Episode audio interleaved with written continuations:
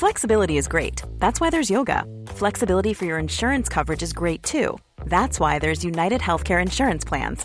Underwritten by Golden Rule Insurance Company, United Healthcare Insurance Plans offer flexible, budget friendly coverage for medical, vision, dental, and more.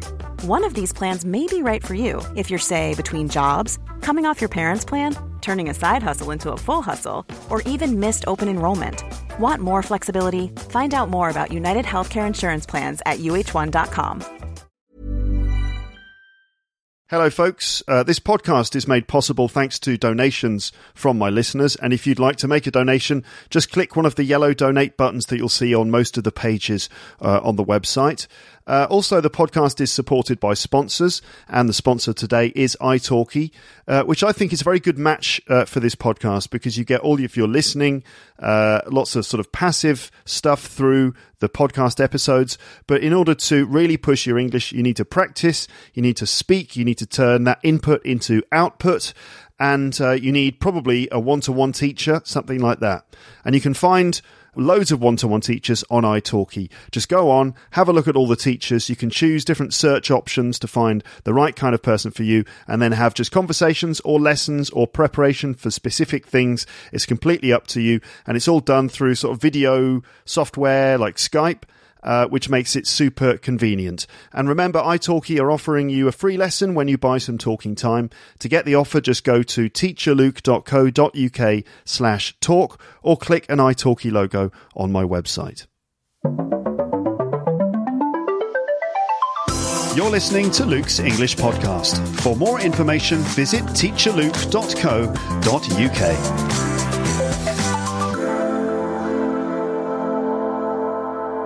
Hello, folks, and welcome back. I hope you're well. Here's another episode of this podcast for people learning English. This time we're dissecting the frog again, as we are going to be looking at top jokes from this year's Ed Fringe. Ed, Ed Fringe. I mean Edinburgh Fringe, which means the Edinburgh, Festival Fringe. So, top jokes from the Edinburgh Fringe uh, of this year, 2019. So, I'm going to read all the jokes to you and let's see if you can understand them or not. And then I'm going to dissect those jokes for vocabulary, which can help you learn English really effectively. Learning English through jokes, not just jokes that people tell each other, but specific jokes that have been written by uh, stand up comedians hoping to make a big career for themselves by performing at Edinburgh and getting attention of the media and stuff like that. So, 10 jokes written by comedians performed on stage. Those those are the things we're going to go through. So explaining a joke is like dissecting a frog. You can learn something from it, but the frog dies in the process. This is uh, fast becoming the most common quote that I ever use on this podcast. And if you're a fairly long term or regular listener to the show, then you'll know that quote. I, in fact, I said it in the last episode. Explaining a joke is like dissecting a frog. You can learn something from it, but the frog dies in the process. So let's dissect the frog again. Hopefully, not too many frogs will die, or not too many jokes will die in this episode as I pull them apart and explain them to you. But anyway, it's a good chance for you to learn English. Uh, so here's a challenge for you going through this episode. Um, one, can you understand the jokes the first time you hear them? So the first time you hear the jokes, do you understand them? And two, can you repeat the jokes with the right timing, intonation, and stress to make the joke more funny? Now, before we get onto the jokes, let me just say a few things about joke telling, the culture of joke telling in English. So socially, you know, we do tell jokes. We use jokes to just sort of have fun with each other. Remember that when someone tells you a joke, there are certain normal responses that you should make.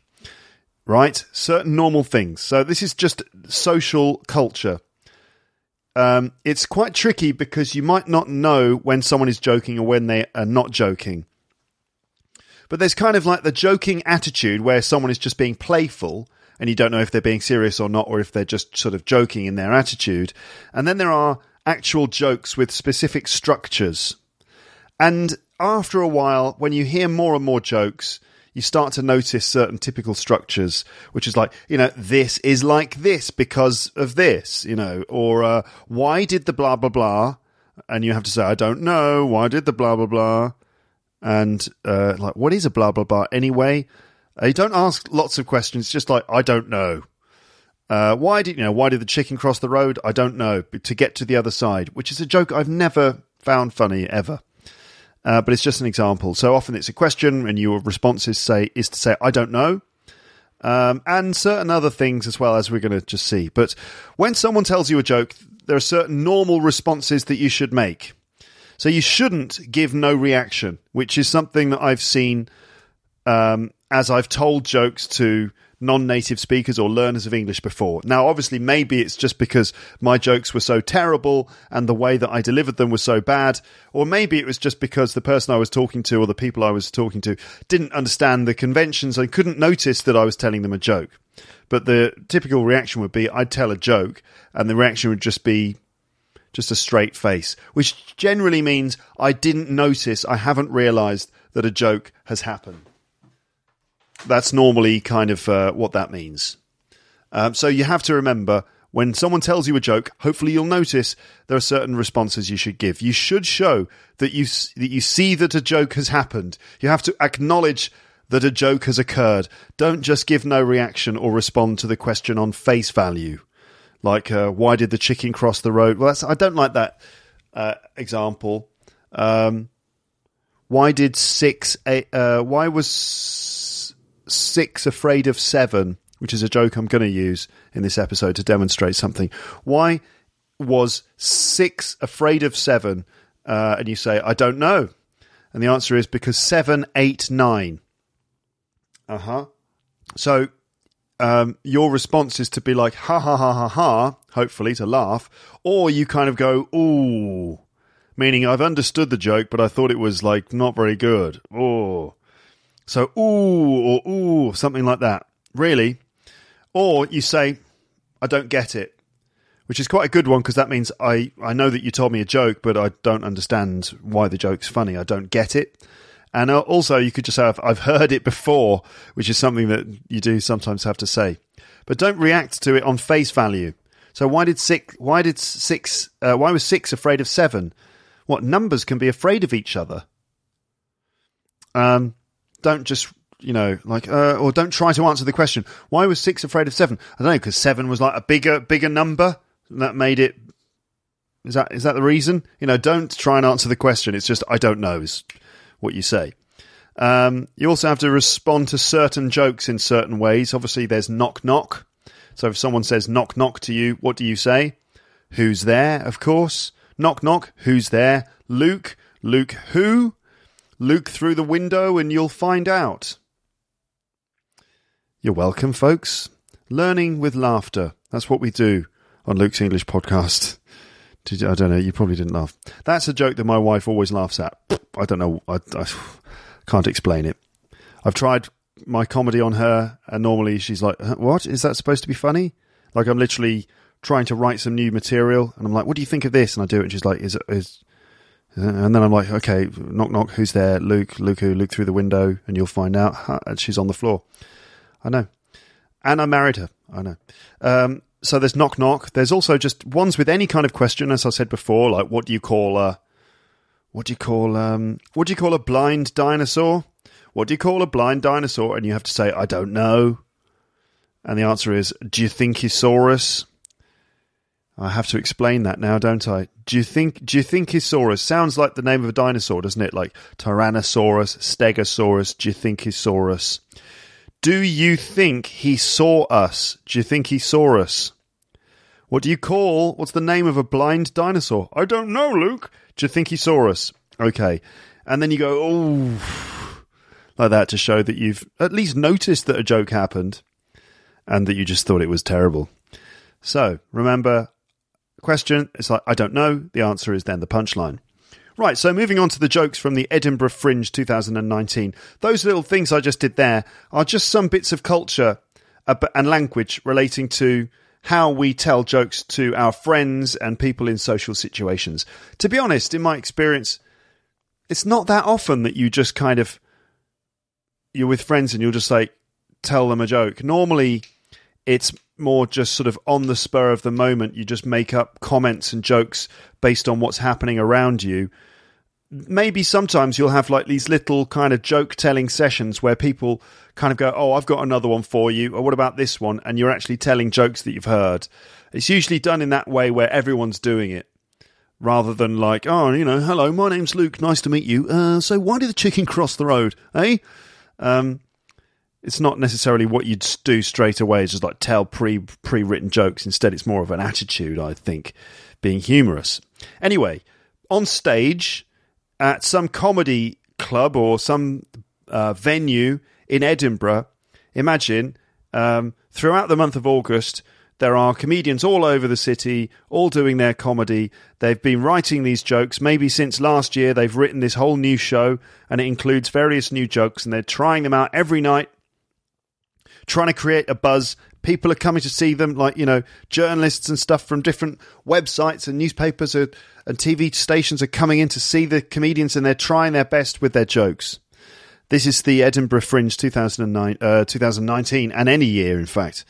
So, um, jokes from the Edinburgh Fringe. That's what this episode is really all about. I've just been talking about jokes in general. So, I did one of these episodes last year. It was episode 547, almost exactly a year ago. A whole year has gone by since I did that. So, I did 64 episodes of the podcast, plus all the premium ones and everything else in a year.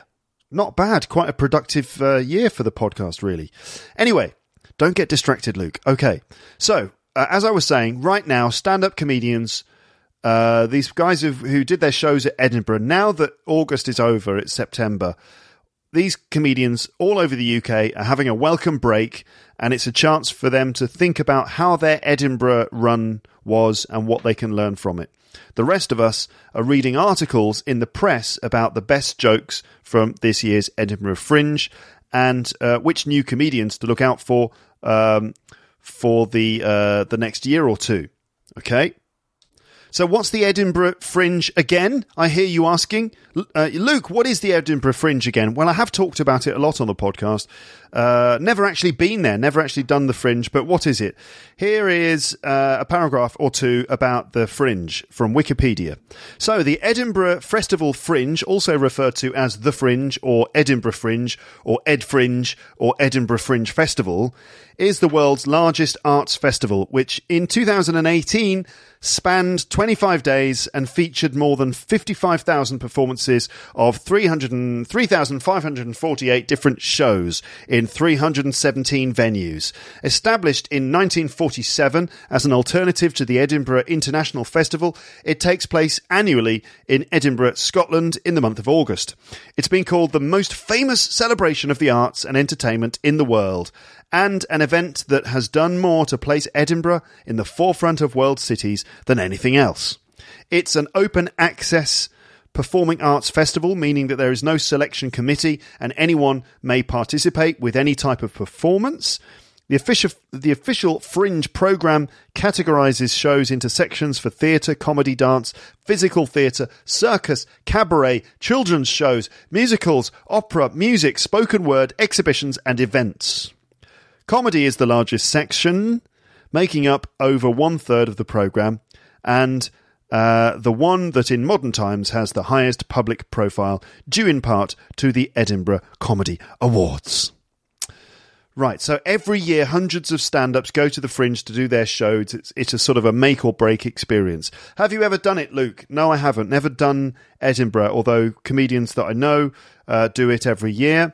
Uh, it sounds very tough. I think it must be very difficult because, number one, you spend all day going out and flyering. You're just going out with big piles of flyers, advertising your show, flyering like that. Mm-mm-mm-mm-mm. Flyer, not really like that. Mm-mm-mm-mm. More like uh, flyers for, you know, we'd like a flyer for my show, handing them out to members of the public. It's exhausting. You feel like every single flyer you give out, you've got to kind of do a little joke or some entertainment and you're doing it for hours and hours. It's absolutely exhausting. Free flyers, free flyers, you're saying as a joke. Look out, I'm giving out free flyers. You know, and stupid, stupid stuff. Three flyers, three flyers, three free flyers. You know, all that kind of nonsense. And they're attracting people to your show and then you're doing the show every night and you're you know you're doing your best it's an hour every night. It's exhausting it's very expensive because you've got to pay for the venue and you know often you have to pay to put your show on. You might make some money on the door but you often have to pay for the space uh, also you've got to pay for accommodation and august in edinburgh is very expensive um, and uh, it's just exhausting as well. Plus you just drink far too much uh, beer all the time in the evening I don't know. i am as you know, I'm more of a sit at home, have a cup of tea, and do a podcast type of person than that. So mm, that's why I've never done Edinburgh, but I did Brighton. I've done the Brighton Fringe Festival a few times. So let me go back to joke types. Um, so I did something about different joke types in the last one of these episodes, if you remember last year. I talked about things like pull back and reveal, and then I got off the bus these different sort of techniques or types of joke. Um, so here are about five different joke types. Again, some of them are going to be just a quick um, recap from last time, maybe with some more details. Five different joke types or stand up techniques. So the first thing is puns. Puns obviously are word jokes, little jokes where they're based around one word that means several things maybe at the same time. So a pun really is based around one word or phrase uh, which means two things at the same time. Maybe because one word can sound like two words. Uh, homophones. Homophones are uh, a homophone is a word that has several meanings, uh, but they sound the same. Okay. Um, homograph means the word has several meanings and is spelled the same, and a homonym uh, is a, a, word that is either spelled um, the same as another word or sounds the same as another word. I think both. So these uh, we have a lot of these in English, and a lot of them can be kind of created by squeezing phrases together as well.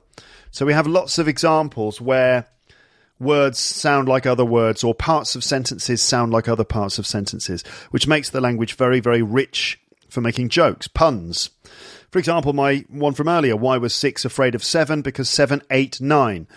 So the basis of that pun is the word eight, and if you say seven, eight, nine, obviously it's a sequence of numbers, but also it's a sentence, isn't it? Because the number eight sounds exactly like the verb ate, the past of eat. So they sound exactly the same. And it is the same pronunciation. One, two, three, four, five, six, seven, eight. And I ate a pizza. It's exactly the same. And so that's where the pun happens. Why was six afraid of seven? Because seven, eight, nine. Okay. Um, then we've got the pullback and reveal which is basically when the joke gives you some information and then suddenly you get a lot more information as if the camera has pulled back, revealing a lot more uh, visual information around the edges of the screen, recontextualizing the situation. So the situation radically changes when we get more information. That's a pull back and reveal. It's like the camera pulls back to reveal more. So here's an example joke from last year, just to give you an example of a pull back and reveal. This is Joe Bor's joke from last from no from 2014. This one, and he said, "My wife told me sex is better on holiday." So at this point, fairly normal. You imagine that they've had sex on holiday, and she tells him that sex is better on holiday. But then the rest of the joke pulls back the situation and reveals more information, recontextualizing it. My wife told me sex is better on holiday. That wasn't a nice postcard to receive. Did I did I mess up that punchline? My wife told me sex is better on holiday. That wasn't a nice postcard to receive. That wasn't a nice postcard to receive. A nice postcard. hmm So, in fact, she wasn't on holiday with him. She was off on holiday with someone else, having sex with someone else, and then she sent him a postcard to tell him that sex is better on holiday. It's, quite a good joke. I think it's a good one. That's a pullback and reveal. Then we've got observational humour, which is basically noticing things about everyday life that we all experience, but we haven't put into words yet. So it's just like, have you ever noticed that blah, blah, blah, blah, blah? And what's the deal with blah, blah, blah, blah, blah? You know, uh, like the typical one is like, so what's the deal with airline food, right? And then you kind of make observations about airline food and typical things in an aeroplane and how everything's so small. Um, and, you know, then you make a career out of it, like Jerry Seinfeld or Michael McIntyre. Uh, similes are very often used in jokes in stand up these days. And this is basically showing how two things are similar in unexpected and revealing ways. So, for example, explaining a joke is like dissecting a frog. The frog die- you can learn something from from it, but the frog dies in the process. I kind of screwed up that joke as well, didn't I? Anyway, it's like this is like this because this, you know, these things are the same. So explaining a joke is like dissecting a frog, and it's it really tells you more about the first thing. Um, then we've got common phrases reinterpreted. And certainly this year, I've noticed a lot of this in the jokes. So this time it seems that most of the jokes are based on well known common phrases and how they could mean something else if you change the context. It's a bit like a pun, but for a whole phrase. So common phrases that people often use and using those to create jokes. And from, I think it was a few years ago, Tim Vine did a joke, which is a good example of this. Common phrases reinterpreted. So his joke was based on the, the phrase, that's a sight for sore eyes. Sore, if your eyes are sore, it means they sting. And if you say something is a sight for sore eyes, it means you're really glad to see something. So if you see someone you love, you could be like, oh, you're a sight for sore eyes. Like, imagine you've just been off on some week long horrible uh, business trip and it's been horrible. And then you see, you know, your family, you might say, oh, you're a sight for sore eyes. Like, meaning something you're very glad to see. That's a sight for sore eyes, isn't it? You know, a politician admitting that they've lied on TV, oh, that's a sight for sore eyes, isn't it? Meaning that's something we've wanted to see for some time. And the joke is conjunctivitis.com so, conjunctivitis is a, an infection that you might have in your eyes. And if you have conjunctivitis, you're going to have red, sore eyes. So, conjunctivitis.com. Now, there's a site for sore eyes. There's a site, meaning a website. Conjunctivitis.com. There is a website for sore eyes. Literally. But also, you'd be glad to see it Oh, there's a site for sore eyes. You see, so it's a typical common phrase reinterpreted. Right then, so let's get into the article. This is from NME.com, and it's uh, the 10, the 10 funniest jokes of the 2019 Edinburgh Fringe Festival. Okay. Just finishing my tea there. Right. So, the top 10 jokes of the Edinburgh Festival Fringe 2019 have been announced, with comedian Olaf Falafel taking the coveted top spot. Check out the full list below. After previous triumphs from the likes of Tim Vine, Stuart Francis, and Zoe Lyons, Falafel scooped the prize with a snappy vegetable themed one liner. He took Dave's funniest joke of the fringe with this gag. So here's the joke, folks. Are you ready? I keep randomly shouting out broccoli and cauliflower. I think I might have florets. Oh. I'm not such a fan of this one. I think there are other jokes in the list that are better. But anyway, let's go into it. I keep randomly shouting out broccoli and cauliflower. I think I might have florets. Mm, it's not that good. So, florets. So, it's not florets, it's florets. Florets are chunks of broccoli or cauliflower. You know, when you buy broccoli or cauliflower, it's like technically you buy it as a head a head of broccoli or a head of cauliflower, and then you break these pieces off. These are called florets. Okay. And then there's Tourette's. Tourette's. So florets, we don't call them florets. They're called florets, I'm sure. Florets. Let's just see if we can see. Um, hold on a second. Oh no, I can check. Uh, floret, floret. Yes, that's right. Checking the dictionary, it's floret, definitely. So that's kind of one of the reasons the joke doesn't quite work because you say florets of broccoli, but Tourette's. So the stress is on the different word. So Tourette's is a condition in which people shout out the rudest and most taboo thing in any situation. Have you heard of it? Um, I mean, on one hand, it's obviously really serious and it's a serious mental condition and everything, and it's a very serious subject, Tourette's. But on the other hand, it's somehow hilariously funny when just a person can't help shouting out the rudest, most inappropriate thing in that situation. like just bastard, like just suddenly for no reason, just shouting really, really, really rude and inappropriate things. I can't help finding it funny, but it is something very serious, and a lot of people, a lot of people deal with Tourette's on a daily basis. Um, so that's Tourette's, which sounds a bit like florets. Okay, two words sound quite similar. It's not the best joke, in my opinion. On that subject, what makes a really good joke, Luke? You're asking yourself. Well, I don't know why you're asking yourself that. Why are you saying Luke in your own head to yourself? Imagine, hmm, what makes a good joke, Luke? You ask yourself, which is a very strange thing to do. But okay, let's have a look. So, for me, if it's a pun, a pun, uh, which is again a word joke, it should work both ways. Right. So, what I mean about by that is that you're looking at a sentence which means two things at the same time. What, uh, okay? Ideally, both of those things will make overall sense. Can I give an example? Um, yeah, uh, conjunctivitis.com. There's a site for sore eyes. I mean, it mostly makes sense in the sense that it's a site for sore eyes, meaning a site for people who've got con- conjunctivitis. There's a site for sore eyes. Is that something we've wanted to see for a while? Um, well, maybe. I mean, you see, the, the, the joke certainly works in one way. Does it work in the other way? Mm, I keep randomly shouting out broccoli and cauliflower. I think I might have florets. Uh, so one sense here is that he has a type of Tourette's, which only involves shouting out broccoli and cauliflower, and that's called florets.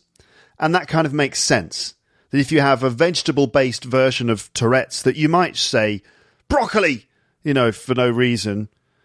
And that would be called florets. Now that does make sense. The other meaning, though, doesn't really. Like if he's just got some florets of broccoli and cauliflower carrying some florets. So why would he be randomly shouting out the words broccoli and cauliflower if he just had some florets in his hand? So I keep randomly shouting out broccoli. It's, I think I've got florets. But that wouldn't make you randomly shout out broccoli. So for me, the the joke doesn't quite work. For the um, for the connoisseur over here, the joke doesn't quite work. Here for me is a joke that works both ways. I mean, it's this is not the only thing that is important for a joke. There's also something to do with the cultural context and making jokes about things that are maybe in the popular consciousness, things that are particularly timely. I think maybe the Florets joke is a bit more timely because, well, I mean, it's a it's not really PC to make fun of of Tourette's, but I think the thing about florets of vegetables. Maybe these days in supermarkets you tend to find your broccoli and cauliflower broken up into florets and put in bags that you put in the freezer, and they would have the word florets would be on there. So it's a word that we have seen, but anyway, I think it's just a bit more uh, part of the current mood, or not mood, the mood. How's your mood today? broccoli and cauliflower. I mean, it's just maybe in the popular consciousness. But here's an, here's another joke that does work both ways, even though it's not doesn't have the same value somehow as um, uh, Olaf Falafel's joke. So this one is: I broke my finger last week, but on the other hand, I'm okay. I broke my finger last week. On the other hand, I'm okay. So, on the other hand, can mean two things, obviously. That's where the joke is. It could mean, but and the the whole sentence still makes sense. So he broke his finger, but overall, overall he's okay. So that's on the other hand could mean but. I broke my finger, but I'm okay. I broke my finger. On the other hand, I'm okay. Right? That makes sense. And the other meaning as well also makes sense, which is on the other hand means literally on his other hand. And the whole sentence still makes sense. He broke his finger on one hand, but his other hand is okay. You see that the joke works in two ways at the same time, and both of them make sense. That's the kind of joke that is the best joke, in my opinion. Um, it's got to work both ways. So I keep randomly shouting out broccoli and cauliflower. I think I might have florets. Some of the other jokes are better, I think. So this came from Olaf Falafel's show, which is called It's One Giant Leek for Mankind, which was performed at the Pear Tree. The comic who won with 41% of the vote claims to be Swedish... Swedish? Uh, claims to be Sweden's eighth funniest comedian. He also works as an acclaimed children's book author. Um, so he won 41% of the vote, which is enough to get him the award. And this, for me, is a bit like a democratic election in which the one candidate that 59%, the majority of people voted against or didn't vote for, is the one who wins. You know? Like 40, he got 41 uh, 41%. So most people didn't vote for him, but he's the one who won. It's a bit like a when you have a, a leader and you know 41% of people vote for him and or even like 35% and most people didn't vote for it, but he's our leader, the one that none of you wanted. So anyway, Falafel said, "This is a fantastic honor. But it's like I've always said, jokes about white sugar are rare, but jokes about brown sugar demerara." Yes, that was another joke, folks. Did you notice? this doesn't make sense to me. The joke works, but I don't know why he said it. Anyway, jokes about white sugar are rare, okay? We understand this. But jokes about brown sugar, demerara. Demerara is another word for brown sugar, isn't it? Demerara sugar. You know demerara sugar? It's a light brown cane sugar coming chiefly from Guyana. So it's a kind of brown sugar, demerara. But demerara sounds a bit like them are rarer. It should be they are rarer, but often people say them when they say it should say they. So jokes about white sugar are rare, but jokes about brown sugar rarer. Okay, I don't know why he said that though when he accepted the award. This is a fantastic honour, thank you, but it's like I've always said, jokes about wine sugar are rare, but jokes about brown sugar dem are rarer. And everyone's like, that's a very funny pun, but what? How is that anything to do with winning this award? We don't know. But thanks for the joke. Right, now let's check out the rest of the top 10 as we go through nine more uh, popular jokes from Edinburgh Fringe this year. So, moving on to number two. This is uh, from Richard Stott. And he, I, as I suppose, as part of a routine, said, Someone stole my antidepressants. Whoever they are, I hope they're happy. Okay. So, this is sort of this joke is based around the expression I hope you're happy, which is what you say uh, about someone who's done something that makes you unhappy. Okay? So, let's say you wanted to go to the cinema to see a film, um, but your friend who you're going with made you late and made you too late, and then you couldn't see the film. And you say, Well, I've, we're too late for the film now. I hope you're happy with yourself. I hope you're happy, which is like a way of saying, I hope you're happy with what you've done, because I'm not. If someone stole your, your car, well, I hope they're happy. Mm. You can you can see right if you how I hope you're happy is used. Here's another example uh, of I hope you're happy. I just did a little um, Google search for it, to see if there are some examples, maybe in the news. Here's a story from the Bellefontaine Examiner. I'm not even sure where this is. Where is Bellefontaine? Bellefontaine. Where is it? Is it Canada?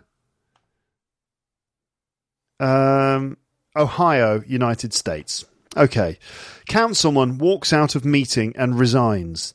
So an- another member of the DeGraff Village Council has resigned. So this is like some story of drama in the some local village council office in Ohio. Councilman Chuck Birchen, Birchman abruptly resigned and walked out of a regular council meeting Tuesday during a verbal back and forth and argument with the village's zoning officer Merle Osborne. I'm done. I resign, Birchman said. You people, I hope you're happy. And we don't need to go into this story of high drama in the uh, local town council of Bellefontaine in Ohio. But that's just an example. I hope you're happy. I hope you're happy with what you've done. So in, in this case, it's somebody stole my antidepressants. Well, I hope they're happy. Um, okay. Well, antidepressants. Yeah, obviously, you take antidepressants in order to try and prevent yourself from being depressed, to stop depression, to make yourself happy. So uh, someone stole my antidepressants. Literally, I hope they're happy. I hope they take the antidepressants and that they get happy. But also, I hope they're happy Okay, you get the joke. Fine. Moving on to number three. Uh, Milton Jones. And he said, What's driving Brexit? From here, it looks like it's probably the Duke of Edinburgh. What's driving Brexit? It looks like the Duke of Edinburgh. Okay, topical. Topical humour. A little bit of Brexit humour in there with a pot shot at the Duke of Edinburgh as well, Prince Philip himself. So, what's this all about? Well, what's driving Brexit really is this is where the joke is. It's the word driving. So, we know driving like driving in a car. Who's driving the taxi? Who's driving the bus? You know, what is, you know, who's driving the bus? What's driving Brexit, though? Meaning, what's pushing Brexit forward? What is it that's making Brexit happen? What's the driving force behind Brexit? What is driving Brexit? Okay, so you might say, you know, it's it's a desire for change. It's an anti-establishment feeling. It's just sort of racism and anti-immigration. It's um, like um, a cabal of right wing MPs who want to get away from the European Union in order to, you know, um, establish free banking practices or whatever. I don't know. It's a chance for the MPs to grab power from the EU. What's driving Brexit? From here, it looks like it's probably the Duke of Edinburgh.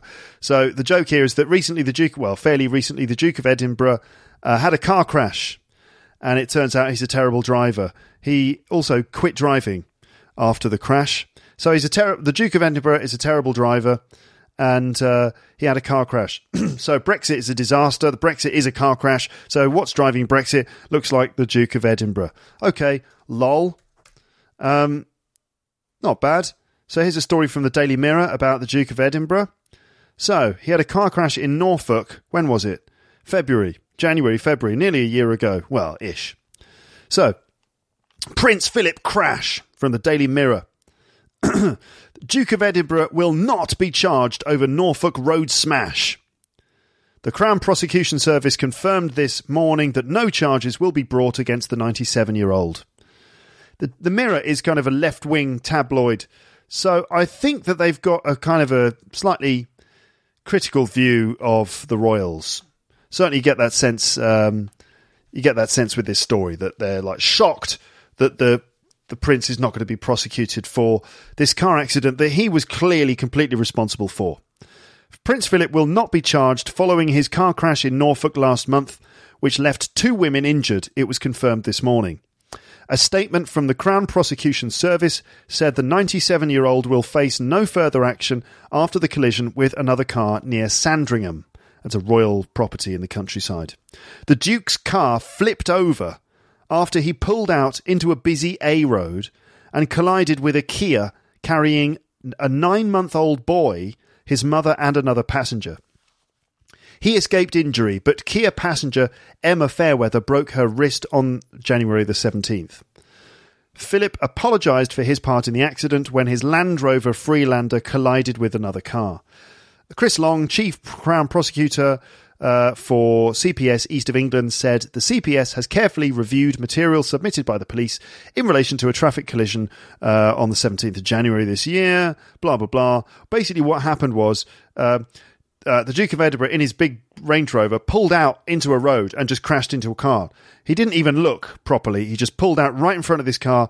They crashed into they crashed into each other, and uh, his car rolled over. He was fine but this woman broke her wrist. So basically, the, the thing is, the Duke of Edinburgh is a terrible driver. So what's driving Brexit looks like the Duke of Edinburgh. Quite a good joke and, um, you know, a decent joke and quite nicely topical as well. so, Jake Lambert, number four. A cowboy asked me if I could help him round up 18 cows. I said, yes, of course. That's 20 cows. I like this joke. It's a good, simple, straightforward joke. It's it kind of works both ways.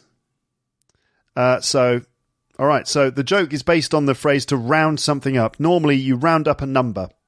So, for example, you round it up or down to the nearest decimal, uh, like uh, nearest uh, five. So, if it's 16, you round it down to 15. If it's 18, you round it up to 20. You see? So you round it up or round up round up or down the number. to its closest like uh, unit of five, I suppose, rounding up a number. So a cowboy asked me if I could help him round up 18 cows. I said, yes, of course, that's 20 cows. But also to round something up, to round up some animals, means to gather all the animals into one specific place. So the animals are dotted around, and you go round, maybe on a horse, and round up all of these cows so that they're all corralled in a in a in a certain little field or part of a field to round up some animals. So the cowboy asked me to round up 18 cows. So this is could be two meanings. Round up the cows meaning get them together, and round up the cows meaning get the number to uh, a, a round number. So he asked me if I could help him round up 18 cows. I said, yes, of course. That's 20 cows. Quite a good, good joke. I like it. Number five um, is uh, from Ross Smith, and he says, A thesaurus is great. There's no other word for it. There's no other word for it.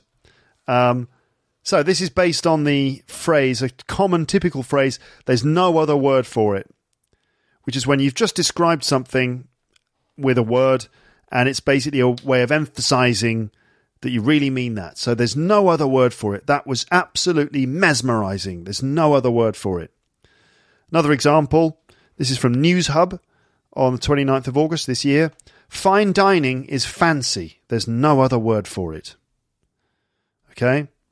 Um, all right. So fine dining, like dining in gastronomic restaurants, where you have like tiny, tiny portions of food and like lots of droplets of sort of I don't know sauce, and the food is in weird shapes, and there's always that strange foam stuff, which looks vaguely disgusting. Tiny little portions, big prices, small portions. Fine, fine dining is fancy. Fancy meaning sort of uh, quite posh. There's no other word for it. Okay, so there you go. So uh, a, thes- a thesaurus, a thesaurus. So the joke, though, a thesaurus is a book filled with uh, other words for things. So if you look up the word big, you'll get large, you know, you'll get huge, massive, grand, you know, in a thesaurus. It's a bit like a dictionary. So a thesaurus is great. There's no other word for it. Ah, but there is another word for it. Just look up the word great in the thesaurus and you'll see that there are various words for it. A thesaurus is great. There's no other word for it. Okay, not bad. We're fully dissecting these frogs here. Ah, these poor frogs are like ribbit, ribbit. The floor of my room is just full of dead frog matter everywhere. Uh, the amount of time I have to spend cleaning up dead frog carcasses in this room after I do these podcasts. Number six, sleep is my favourite thing in the world. It's the reason I get up in the morning, said Ross Smith. Again, sleep is my favourite thing in the world. It's the reason I get up in the morning. I quite like this one.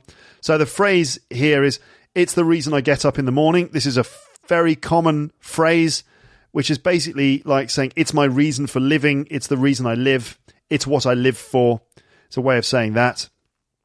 Um, um, oxygen.com, I think it is, a news outlet, uh, this sentence. She added that her dog is the reason I get up in the morning. So, meaning, you know, she lives for her dog. Like, podcasting is the reason I get up in the morning, for example. Okay? In this case, it's sleep. Sleep is my favourite thing in the world. It's the reason I get up in the morning. I quite like that. Obviously, you can see that it, illogic, it's not logical because if he loves sleep, why is he getting up? I quite like it. Number seven is Adele Cliff. I accidentally booked myself onto an escapology course. I'm really struggling to get out of it. okay. An escapology course. Escapology is the science, maybe, of escaping from things. If you're an escape artist like Houdini, uh, you would be an expert in escaping from chains or escaping from a straitjacket or something like that. Like you might be put in a, uh, a, a straitjacket, uh, you know, uh, and then cut, uh, surrounded by chains and then dumped in a box and thrown in the water and you escape from it and you come out. That's escapology. So I, I've accidentally booked myself onto an escapology course and I'm really struggling to get out of it. So the, the joke is based on the double meaning of to get out of it to get out of something is to like uh, find a way to not do something. So, for example, at work, it's been arranged that you have to do a presentation in front of all of the, the board of directors. And you're like, oh, God, I really don't want to do this presentation. I'm too stressed out. And he's like, oh, I'm going to need to find a way to get out of it. And you say to your boss one day, oh, you know, about next week, Wednesday morning, I'm supposed to be doing that presentation. The thing is, my daughter has got to go to the doctors. You know, we've got a special doctor's appointment, so I'm not going to be able to do it. Any chance that Tony could do it instead? He says he doesn't mind. So I'm trying to get out of it. I'm struggling to get out of it. In this case, it's an escapology course, which she accidentally booked herself onto. Like, oh no, oh no, I booked myself onto the escapology course by mistake. I really don't want to do that and then you need to find a way of getting out of it. Like, oh, I'm afraid I can't do Thursday evenings anymore because uh, uh, um, uh, I'm washing my hair and uh, you know uh, I'm tr- I'm struggling to get out of it. But also, when you're an escape artist, you struggle to get out of chains or a box or a straitjacket, don't you? You see, see what she did? Very clever. He said, semi sarcastically. It's not bad, not a bad joke. A bit clunky, I accidentally booked myself onto an escapology course. I'm really struggling to get out of it. Okay. Number eight, then. Uh, here we have the last three jokes. So, uh, number eight, this is Richard Pulsford. After learning six hours of basic semaphore, I was flagging. I like it. I like it. It's a nice joke. Semaphore is a kind of visual language involving holding flags. So you've got a, a, flag in one hand and a little flag in the other hand, two flags and you can hold the flags at different positions, holding your arms in different directions. This is called semaphore, and it's a form of language, I suppose, for people on boats. Um, so this is semaphore. So after learning six hours of basic semaphore, I was flagging. So flagging. This is where the joke. This is the basis of the joke. Flagging can mean getting tired. Oh, oh god, I've been I've been podcasting for 45 minutes now. Oh, I'm flagging, meaning starting to get tired. But also flagging could mean using flags, you know, doing things with flags. Semaphore involves doing things with flags. It's flagging, isn't it? What are you doing? Just a bit of flagging. Mm-hmm. You see, after learning six hours of basic semaphore, I was flagging. It's good, it works both ways. I was flagging, meaning I was tired, and I was flagging, I was waving flags around. Well done, Richard Pulsford. Uh, number nine, to be or not to be a horse rider. That is equestrian. Mark Simmons wrote that joke. To be or not to be a horse rider. Now, it already sounds a bit like Hamlet, doesn't it? Shakespeare. To be or not to be, that is the question, which is Hamlet kind of, you know, thinking about life and questioning his mortality and stuff. But to be or not to be a horse rider, that is equestrian. So, equestrian is a word that means relating to horses. Yeah, relating to horse riding. Okay, so equestrian, equestrian, an equestrian event would be in a horse riding event at the Olympics or something like that. The equestrian area or equestrian events, horse riding. So equestrian relates to horse riding. So to be or not to be a horse rider, that is equestrian. To be or not to be, that is the question. That is equestrian. That is the question. Uh, that's it. That's the joke. So to be or not to be a horse rider, that is equestrian, which is absolutely equestrian. It is whether or you're riding horses or not. Uh, but also to be or not to be, that is the question. Quite good. Right? So you've got that is the question, and also that is equestrian. They sound very similar, don't they? Kind of do. All right. Number 10. This is the last one in the list. So I've got an Eton themed advent calendar where all the doors are opened for me by my dad's contacts. So a bit of culture here. You've got to know what Eton is. You may have heard me talk about that on the podcast before. Eton is a public school. Public is misleading as a word because it doesn't mean open to everyone. It doesn't mean free. It's not paid for by the state.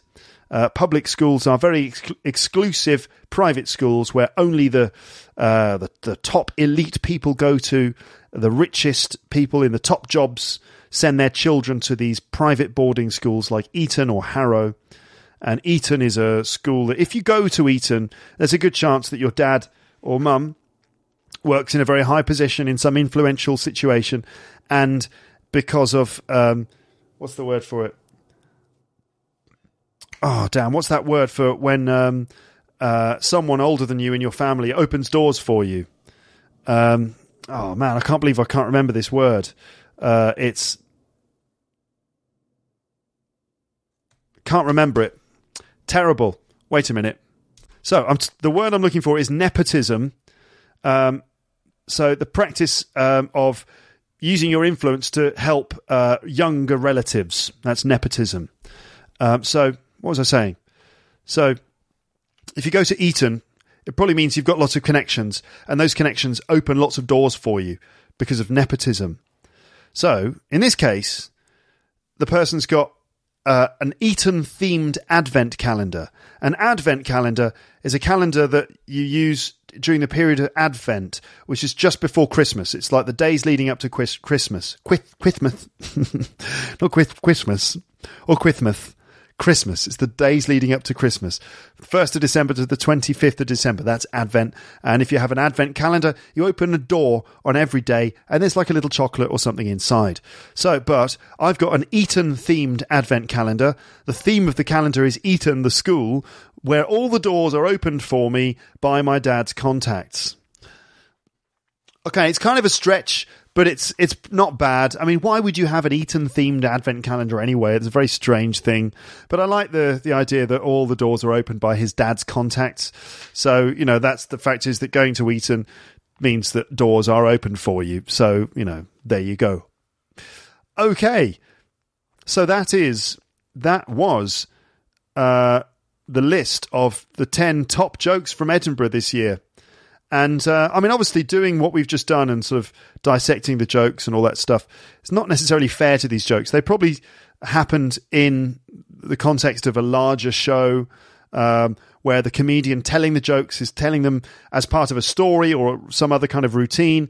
You've got the attitude of the people telling the jokes, the uh, the the situation that you know about their lives, all of that stuff can really culminate in a good joke being very funny there in the room on the night. So taking them out of context like that is not really fair to the jokes, but it's a very good chance for us to learn some English, I think. So, what about you? Did you get all the jokes? Did you get them the first time? Or did you only get them after I explained them? And did you pick up some new language? On the subject of new language, here's a little vocab review of how many items? I think it's about 10 items maybe that uh, came up during the episode. 11 items. So we've got florets, those broken off pieces of broccoli or cauliflower, though they're called florets. And then what's that condition uh, that some people have that causes them to shout out very rude things like like wanker or um, things like that when they're in public? It's called Tourette's. Um, what what happens when someone has done something sort of bad to you and you're sarcastic and you say, "Well, I hope."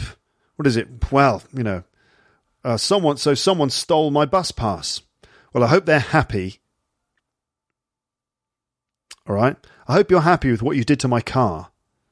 It's going to take ages to clean that. I hope you're happy with yourself.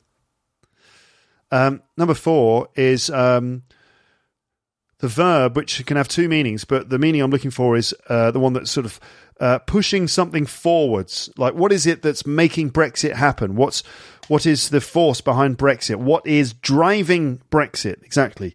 And we use words. We use the word drive for other things, like it's driving this company.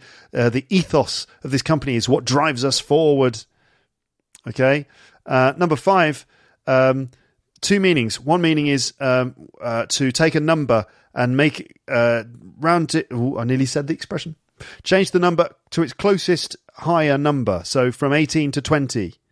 That's to round something up and to collect lots of animals like sheep or cows into a smaller area is to round up the animals as well, to round something up.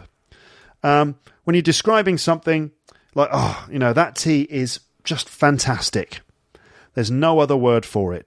Remember that? There's no other word for it. Luke's English podcast is simply sensational. There's no other word for it. If you wanted to give me a review on iTunes or wherever wherever it is else that you're listening to this, if you're listening in an app on your phone or some other service. And if you wanted to leave me a review, that would be really, really appreciated. I really mean that. Uh, it's great to get reviews, and it really helps podcasts when they get reviews in iTunes because it boosts. There's something about the algorithm. It boosts those podcasts into the recommended category. So if you could give me like a five star rating and a nice review in iTunes, um, and you could say Luke's English podcast is simply sensational. There's no other word for it. That would be fantastic. If you like it, you don't have to, but I'm just saying if you want to help the podcast, you can. So, uh, number seven, it's the reason I get up in the morning. Doing Luke's English podcast is my passion.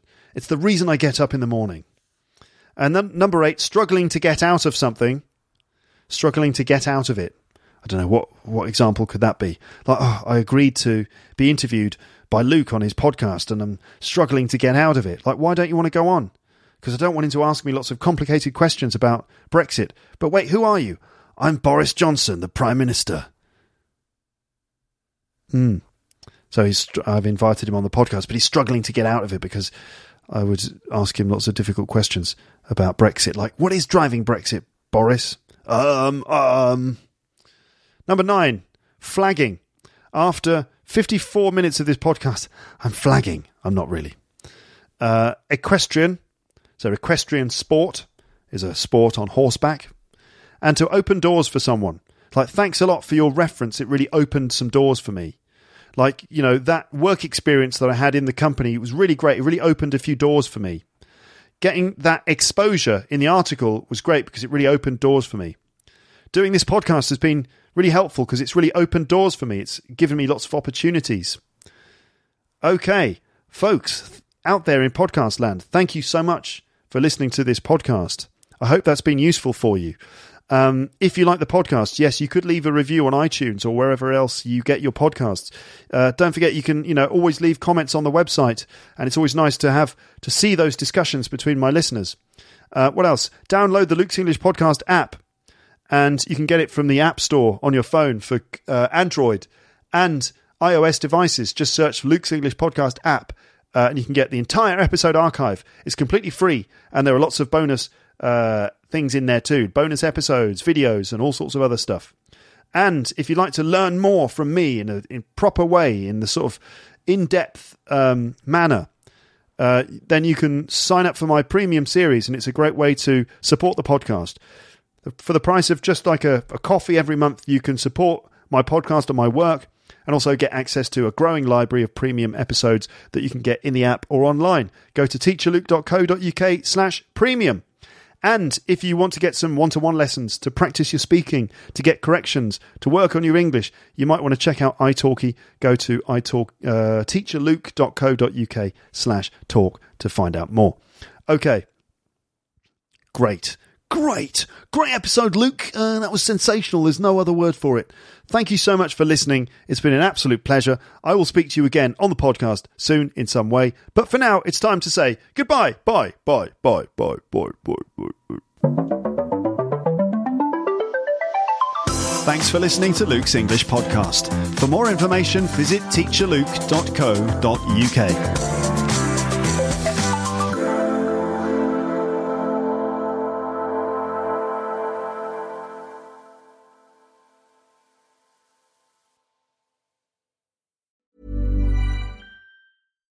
Here's a cool fact a crocodile can't stick out its tongue. Another cool fact you can get short term health insurance for a month or just under a year in some states. United Healthcare short term insurance plans are designed for people who are between jobs, coming off their parents' plan, or turning a side hustle into a full time gig. Underwritten by Golden Rule Insurance Company, they offer flexible, budget friendly coverage with access to a nationwide network of doctors and hospitals. Get more cool facts about United Healthcare short term plans at uhone.com. If you enjoyed this episode of Luke's English Podcast, consider signing up for Luke's English Podcast Premium. You'll get regular premium episodes with stories, vocabulary, grammar, and pronunciation teaching from me, and the usual moments of humour and fun. Plus, with your subscription, you will be directly supporting my work and making this whole podcast project possible. For more information about Luke's English Podcast Premium, go to teacherluke.co.uk slash premium info.